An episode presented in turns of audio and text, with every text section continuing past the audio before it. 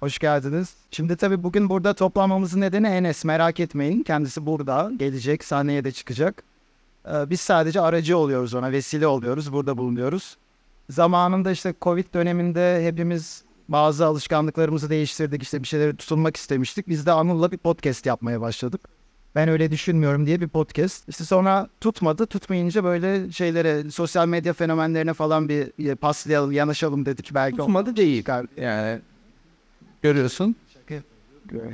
Bir gün geçen sene bu arada Enes'i davet etmiştik biz buraya. Yine gelmişti. Ya farklı bir mekandaydık. Bu sene yine inşallah o şekilde eğlenceli geçer diye tahmin ediyoruz. Birazcık tabii sizi de şu an hani ısındırıp Enes geldiğinde o şey etkiyi vermenizi bekliyoruz yani. Artık konuğumuzu çağıralım. Sabahları psikiyatrist, geceleri mizahşör olarak görev yapıp depresyon ve anksiyetenin korkulu rüyası haline gelen maskesiz kahraman Enes Özel'i davet ediyorum.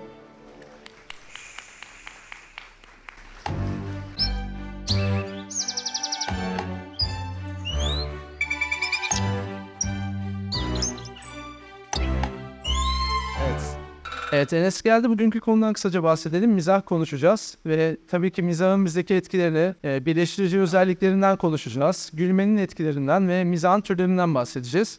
Bunlardan bahsederken de tabii Enes'in yaptığı mizahtan bahsetmezsek olmaz. Enes e, hoş geldin tekrardan. Ben Benim bir sorum var ama sana değil.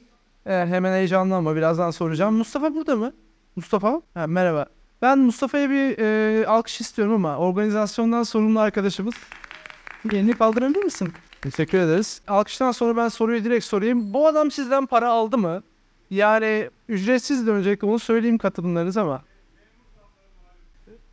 Peki teşekkür ederiz. Tekrardan başlayalım. Mizahın gücünden bahsettik. Ve Önce ben bir giriş yapmak istiyorum. Kısa bir şey e, söylemek istiyorum. Benim kardeşim burada ve eşi burada. Hoş geldiniz. E, nepotizmden yana olduğu için bizim... e, sizler de hoş geldiniz arkadaşlar. E, bir de Mustafa burada mı? He, Mustafa burada. Organizasyon için alkışı zaten aldı ama e, yakın zamanda eşi bir doğum yapacak. iki gün içerisinde herhalde. Baba olmak çok güzel bir duygu e, olsa gerek. Böyle duygusal bir başlangıç yapmak istiyorum. E, sen bir şey söyleyebilir misin bize? Baba olmak nasıl bir duygu? Çok kısaca böyle. Mustafa Nasıl mikrofonu olacak? alabilirsin. Seyirci mikrofonumuz var. İstersen onu Çok kısa böyle bir fikrin varsa bir birkaç cümlelik düşüncelerini alabilirsek çok seviniriz. Çok hazırlıksız yakalandım ama şu an için yani belki de dünyanın eee, en heyecanlısı, en meraklısı hissediyorum kendimi ve dünyalar güzeli eşim. Sizi çok seviyorum. Merakla bekliyorum. Bir daha bir alkış. Ben de burada şöyle bir şey söylemek is- istiyorum aslında. Baba olmamak da mesela güzel bir duygu bu açıdan. Hani ben de onu anlatabilirim biraz. Ee, hoş geldik tekrardan. Sizler de hoş geldiniz arkadaşlar. Merhabalar. evet e, ben ilk soruyla başlıyorum. Bu sefer muhatabım sensin. Tamam. Enes'cim e, mizah ne işe yarar ve bize ne kazandırır? Biraz bahseder misin? Olur. Ee, şimdi mizahın hepimiz için farklı işlevleri var. Ancak ben zihnimde birkaç tane bir şey düşündüm ve dedim ki ben bence bu işe yarıyor şeklinde.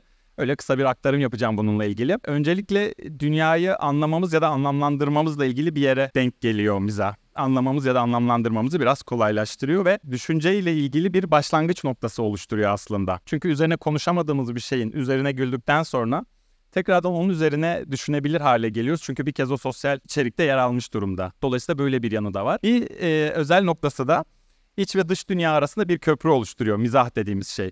Şöyle dış dünyadaki bazı kavraması ya da özümsemesi zor gerçekleri mizah yoluyla içerimize alabilir ve metaforlar üzerinden anlamlandırabiliyoruz. Ya da iç dünyamızdaki bazı duyguları, düşünceleri, dürtüleri rahat ifade etmemizi sağlayabiliyor. İşte saldırgan şakalar, bazı dürtülerin ifadesini kolaylaştırıyor. Yani iç dünya ve dış dünya arasında bir köprü gibi bir şey oluşturuyor. Bir de şöyle bir yanı var mizahın, daha felsefi bir yanı. Uyumsuzlukla ilgili bir şeyi düzeltiyor. Sık sık yere düşen bir kişiye gülüyoruz ki artık bu eylemini gerçekleştirmesin ve artık düşmeyip kendine dikkat etsin gibi. Bunu da e, biraz açacağım ileride. Bence mizahın işlevi zihnimde en azından böyle bir yerde duruyor. Benim açımdan böyle. Hepimiz için farklı olabilir. Bunun bireysel ve toplumsal nedenleri de olabilir ama benim fikrim bu yönde. Ee, de ben burada bir giriş yapabilirim Enes istersen. Yani biz geçen sene az önce söylemiştim Enes sahneye çağırmadan gerçekten küçük bir yerde yaptık bu podcast'i. Belki 15-20 kişi vardı. Tanıdık yüzler de var bu arada arada. Bu sene değişti. Mekanımız değişti. Biz değiştik. Arada Enes değişti. Ve bu değişim gerçekten Enes'in birazcık kamuya daha mal olmasından da kaynaklandı. Yani biz bu- bugün burada yapabiliyorsak, bu kadar kişiyi doldurabiliyorsak bu Enes'in mizahındaki değişime ait bir olay. Senin mizahın ben gördüğümde yani bütün o gece boyunca dedin ya bilgisayar başındaydın diye ben seni stalkladım baştan sona bütün paylaşımlarını. Ee, tabii kamuya açık olanlara eski Facebook'ta yaptıkları varmış onları bulamadım. Onlardan biraz utanıyor galiba ama şeyde yani bulduğum kadarıyla şunu görüyorum mizah Enes'in içinde hep varmış. Yani daha Instagram'da ilk paylaştığı posttan itibaren hep paylaşımları böyle kendini ya da gezdiği yerler değil de hep alta bir metin koymuşsun. Seneler içerisinde mizahın nasıl değişti? Mutlaka değişmiştir onu merak ediyorum. Eski paylaşımlarından utandığın, keşke yapmasaydım dediğin, toy bulduğun ya da böyle geri dönüp ya ne güzel yazmışım ya ben ben ben ya falan dediğin bir şeyler var mı? Geri dönüp bakıp bunu keşke yapmasaydım dediğim şeyler yok da keşke içerik konusunda daha dikkatli davransaydım ya da daha komik olsaydım gibi bir düşüncem oluyor. Mesela bazı çektiğim videolar falan çok politik. Hani gereği yok zaten biz gülmek için bakıyoruz o videolara ya da e, eğlenmek, rahatlamak için bakıyoruz. Ama bir yandan da mizah hani benle dünya arasındaki bir ilişki olduğu için dünya da değişiyor, ben de değişiyorum ve oradaki dinamik denge içerisinde bir yere oturuyor aslında. Dolayısıyla böyle bir cevap verebilirim. Tabii Enes'in ben ilk paylaşımı işte Instagram'ı Eylül 2018'de açmış. Bu arada Enes'le ilgili sormak istediğiniz bir şey varsa arada yakalayabilirsiniz beni. Yani her türlü kişisel bilgisine de hakimim. Dün gece bende kaldığı için. İşte Eylül 2018'de açmış. Kasım'da ilk paylaşımını yapıyor. İlk paylaşımı bir market arabası. Boş bir market arabası. Çim zeminde devrilmiş. Altına da şey yazmış. Zamlar abanınca maaşlar yatmayınca yazmış. Şimdi ben buradaki espri türünü e, şeye sormak istedim. Gerçekten bu arada ChatGPT'ye sordum dün akşam. Hani bunu bana yorumla diye. Ve sence ne demiştir? Yani senin ayrıca ben diğer şakalarını da girdim sisteme. Ve hepsiyle ilgili de yorumlar aldım. E, Bir bilir kişi diyeyim ben ona yorumlar aldım. İşte mizahın belli başlı dört tane prensibi var. Onları zaten Enes anlatacak. Sence en sık hangisini kullanmışsındır? Şimdi şöyle ben bu soru için şöyle bir cevap vermek isterim. Bu soruyu keşke bana dün sorsaydın da cevaplardım. Ben orada koltukta yatıp işte telefonla falan uğraşırken Pamir orada açmış bilgisayarı. Kendi sesimi duyuyorum orada. Gülüyor bir şeyler aa diyor. Sonra işte hmm yapıyor falan. Sonra bakıyorum hmm, evet böyleymiş. Abi ChatGPT böyle dedi şöyle dedi. Enes, Bakıyorum ben bir de bana sorsana hani niye Yerin yanında sana hazırlanıyordu. E, Evet ya çok, mısın? çok absürt böyle gerçeklikten kopuk bir an yaşadım. Ben yokmuşum gibi. Benle bir şeyleri çalışıyor. Lan bana sorsana hani bunu. Ben hazırlanayım bu soruya. Utandım biraz. Yani ben daha çok bu şaka nezdinde değil ama işte uyumsuzlukla ilgili olduğunu düşünüyorum ama ChatGPT'nin benim üzerime ne düşündüğünü merak ediyorum. Temsilcisi olarak sen buradasın. Eskişehir temsilcisi. Aynen öyle dedi. Uyumsuzluk teorisi dedi. İsterseniz bu teorileri bir Enes'ten dinleyelim. Bu arada hep böyle teori olarak gitmeyecek. Hani merak etmeyin. Biraz sadece bilgi içeriği olacak tabii. Hani sonuçta burada iki saatlik bir skeç gibi geçmeyecek ama ya arada biraz böyle başka tartışmalara da gireceğiz. Umut ediyoruz. Bu teorileri paylaşmak ister misin dinleyicilerle? Şimdi ben bir 7-8 dakikalık size bilgi bombardımanını tutacağım kendi düşüncelerimle. Biraz yorulursanız söyleyin. El kol hareket bir şeyler yapın. Kafayı koy, ya kafayı masaya koyabilirsiniz. Aynen. A- Amfi Kafasına da uyuyabilirsiniz. soru uyandırır.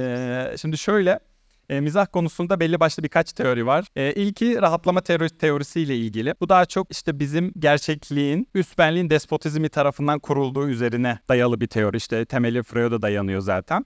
Şöyle biz sürekli gerçeklik denen şeyin bir baskısı altındayız ve bu üst benlikten gelen bir baskı üzerine kurduğumuz bir şey. Ve şaka dediğimiz şey e, o üst benliğin baskısından birazcık sıyrılmayı getiriyor. Anlam dediğimiz şey bilinç dışından gelen bazı hatta birçok öğenin dışlanmasına bağlı. Şöyle normalde ifade edemeyeceğimiz ve misillemeye maruz kalacağımız şeyleri şaka yolla ifade edebiliyoruz. Ve sonra da karşı taraf bize bununla ilgili bir şeyde bulunursa hani ya sen böyle bir şey söyleyemezsin deyip sadece şaka deyip de kendimizi de biraz korumaya alabiliyoruz ve bu rahatsız olabileceğimiz, normalde söylemekten rahatsız olabileceğimiz bazı dürtülerin ve arzuların ifadesi oluyor. Bu nedir? İşte bir başkası güzel bir evliliği vardır, güzel bir arabası vardır, benden daha iyi olan bir şeyleri vardır.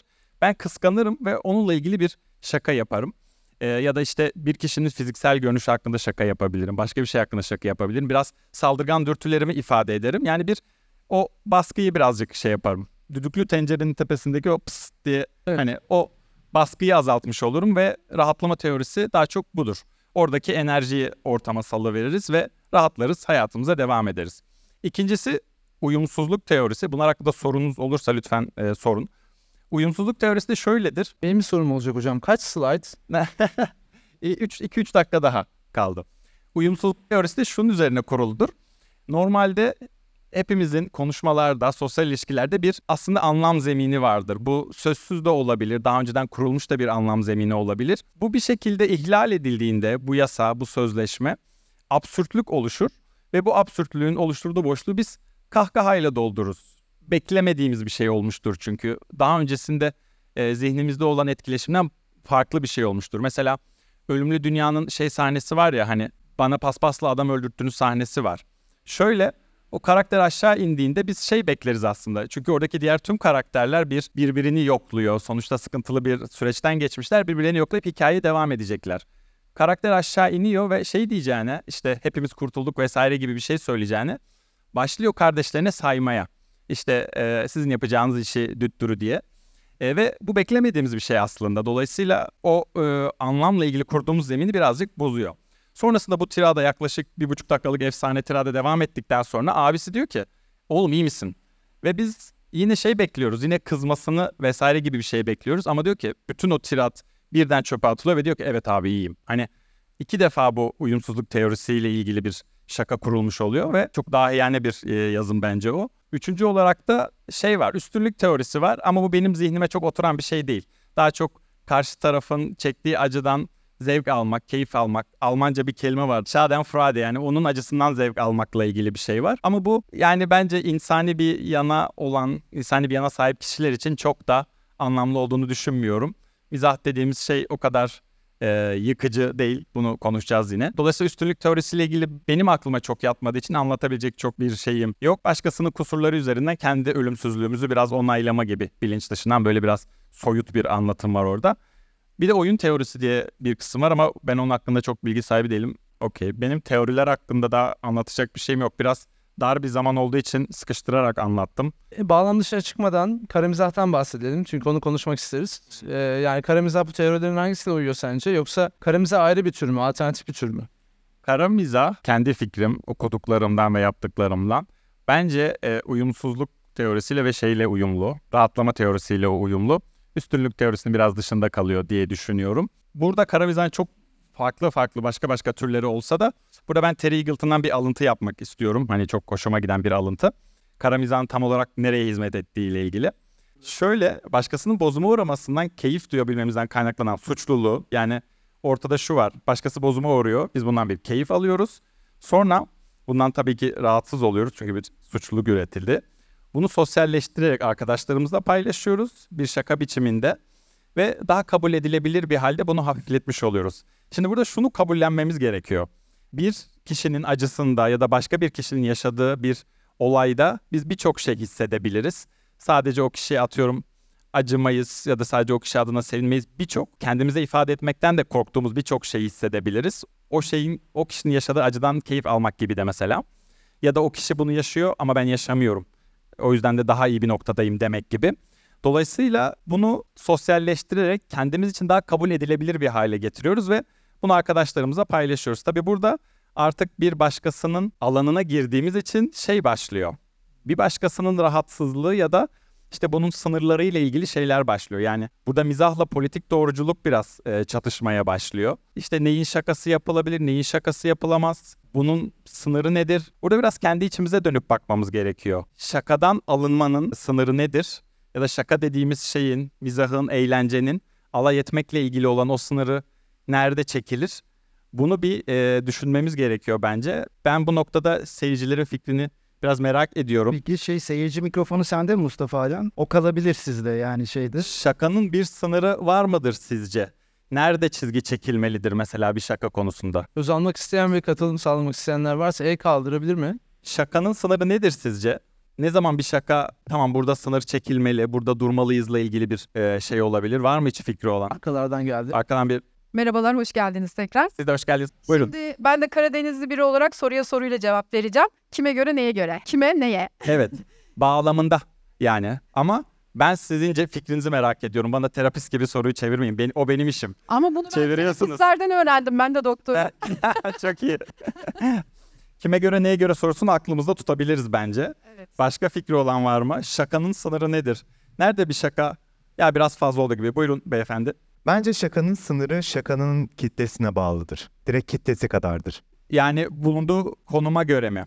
Ya ben her yerde Aynen. her şeyi yapamaz mıyım? Bence öyle. Tam olarak şakayı yaptığınız kitleyi baskı altında hissettirmediğiniz yerdir. Dolayısıyla her şaka her yerde yapılamaz. Heh. Ortama göre şa- şaka yapılır gibi. Yani şey diyorsunuz hani ben e, kitleye rahatsız ettirmeyecek şekilde şaka yapmak Evet. sınırı olmalıdır. Tamam çok güzel teşekkür ederim. Arkada, da Arkada bir Evet. e, beyefendi. Merhabalar. Bence şakayı yapan kişiye göredir sınırı.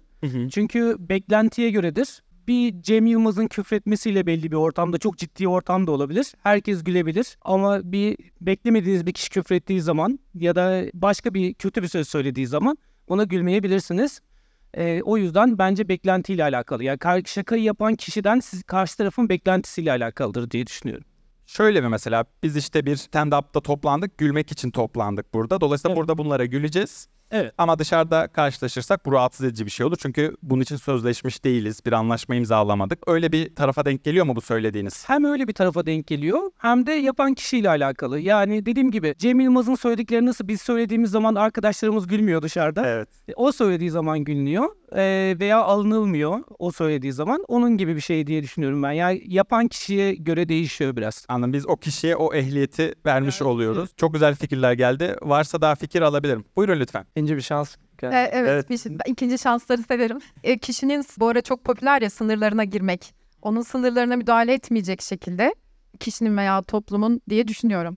Çok güzel bir cevap. Sınır nedir peki burada? İşte onu hep duyuyorum ama sizden bekliyorum cevabı. Ha, güzel.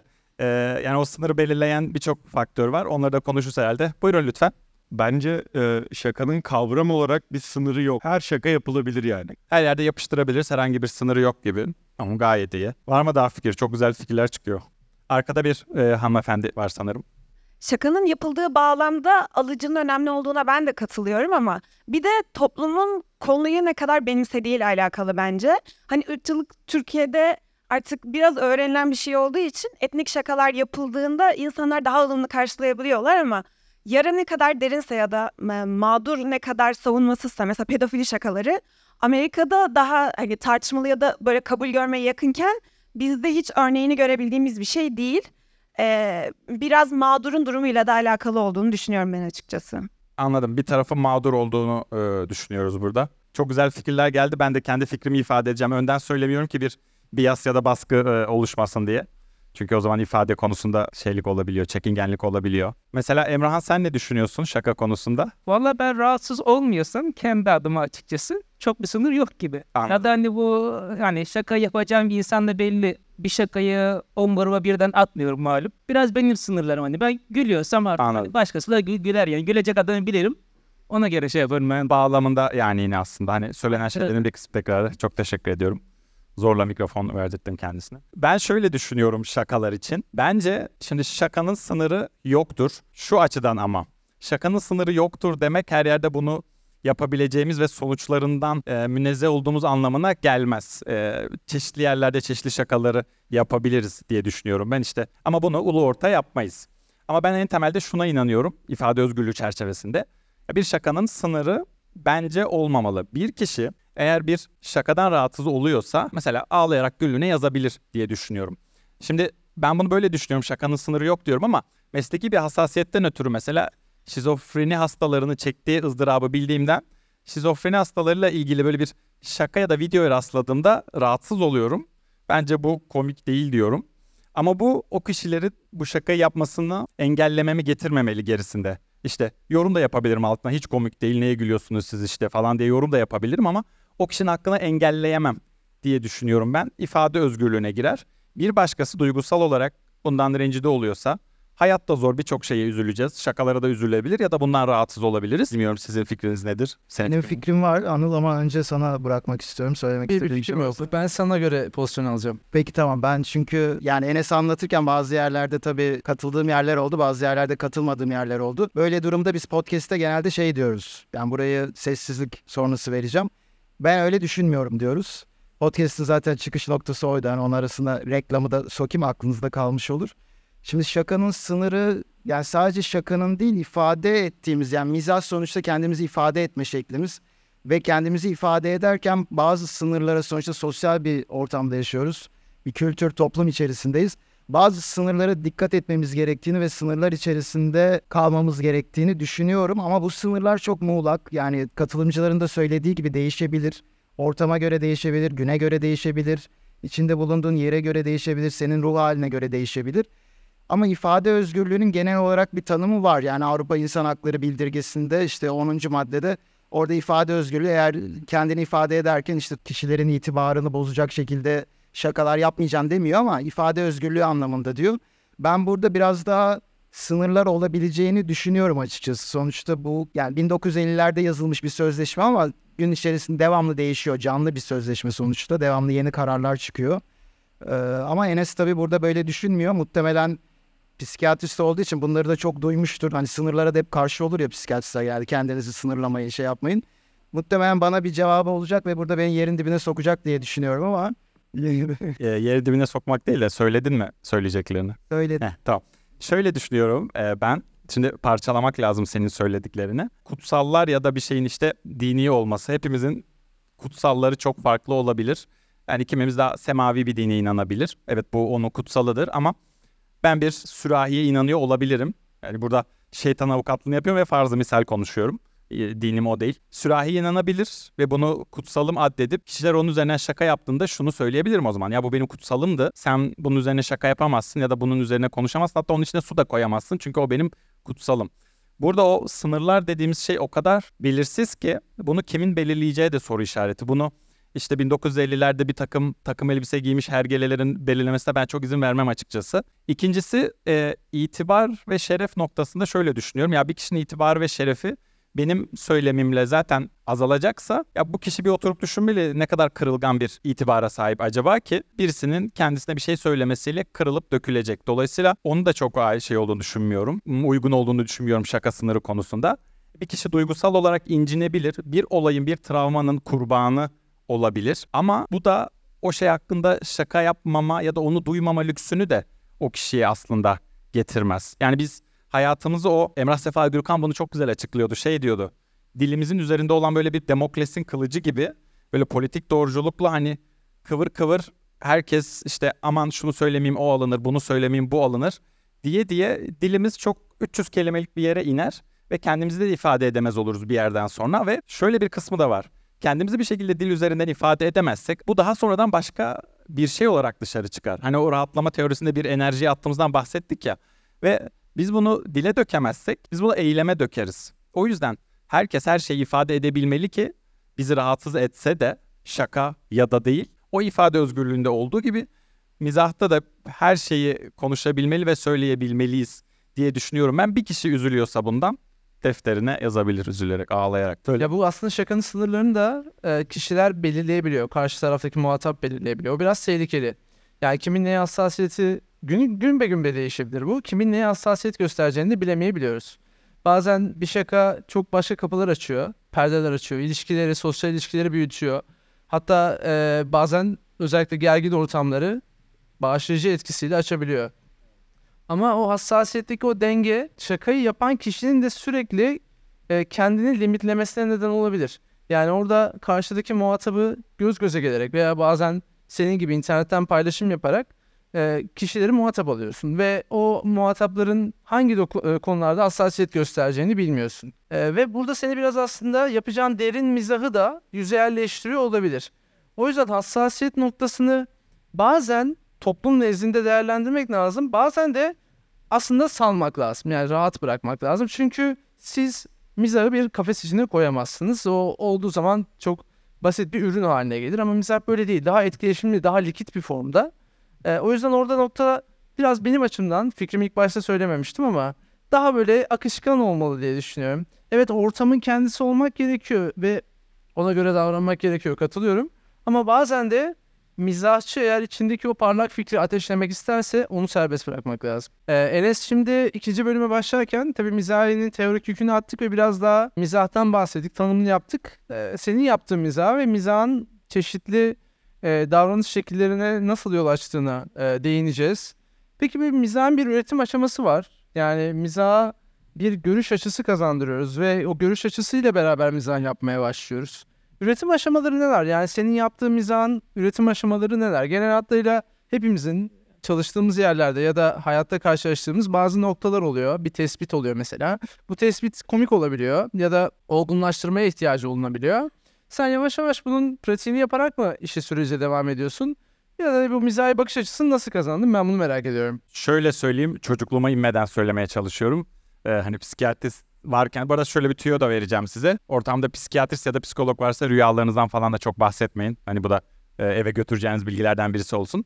Şöyle, bizim aile zaten komiktir. Hani e, annem komiktir, babam komiktir, bizim üst nesiller komiktir. Dolayısıyla o bir otomatik filtre olarak yükleniyor. Çevrenizde de vardır komik insanlar. Hani komik olmaya çalışmazlar da komiktirler. Hani mesela Beyza burada, kardeşim.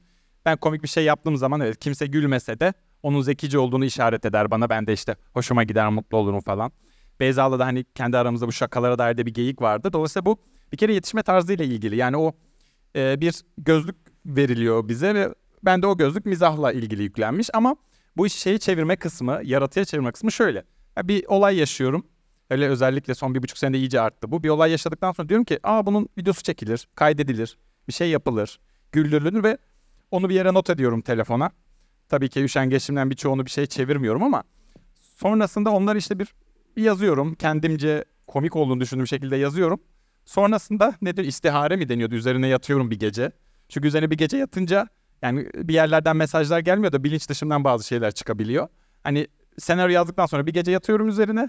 Çıkan şey her neyse sonra da onu videoya çeviriyorum. Böyle diyebilirim ama bunun mizah ya da mizahla ilgili şey ben doğal olduğunu düşünüyorum. Kişi mizahı öğrenerek bence yapamaz diye düşünüyorum. Triklerini öğrenebilir ama komik olmak çok öğrenilebilen bir şey değil bence. Ben bir çalışmadan bahsedeceğim müsaadenle. Evet. Yani mizahın ve mizahın gücünün insanları daha yakışıklı, güzel ya da çekici gösterebildiğine dair bir çalışma var. Zaten Türkiye'deki mizah yapan insanların e, kimlerle birlikte olduğunu ya da bazı absürtlüklerle e, rast geldiğimizi görüyoruz değil mi? Hani mizah bir insanı daha güzel ya da çekici gösteriyor olabilir. Ben sana soracağım. Mizah seni daha yakışıklı yapıyor mu sence? Bilemiyorum. Şimdi e, aynaya bakıp da kendime hiç demedim ulan ne yakışıklısın falan. Ben karşıya sorayım. Bilir. Ya sizce yani Enes'i mizah daha yakışıklı yapıyor mu? Ne dersiniz? Hiç alkış yok mu? Yo falan. Şöyle yakışıklılık daha ayrı bir alan, fiziksel bir alan ama çekicilik dediğin kısmına e, katılabilir. Hani komiklik. Ya bizi iyi hissettiren insanların yanında vakit geçirmek isteriz. Bizi iyi hissettiren insanlarla e, olmak isteriz. Dolayısıyla yakışıklılığa katkıda bulunmaz ama şöyle diyebilirim. Ya bu çocuk da çok yakışıklı değil ama komik. Hani bunu sağlayabilir bence. Ya ben gerekli geri bildirimi almadım bu arada. 3-4 tane alkış vardı. Ben genel olarak negatif olarak algıladım. Yani senin aslında yakışıklı olmak için mizah yapmana gerek yok. Yani dolayısıyla mizah yapmana gerek yok Enes. Abi burada 3-4 alkış var. Çok yakışıklı değilim yani. Bunun e, şeyidir o. Bunun onaylanmasıdır. Hani sen algılayamadın onu. E, yakışıklı değil ama komiyim. Hani bu çocuk da komik. Tatlı. Aynen bunu sağlayabilir. Yani komedi dediğin şey ya da herhangi bir e, zihinsel özellik olduğu gibi bunu sağlayabilir. Ya bu çocuk ya öyle böyle ama işte 5-10 hani ama komik diyebilirsin. E bize de kendimizi iyi hissettiren insanların yanında vakit geçirmek isteriz. Ama bu sadece başlangıçla ilgili bir şeydir. Yoksa ilişkinin devamı ya da o süren ilişkinin devamında çok da önemli olmaz. Başka şeyler devreye girer diye söylüyorum.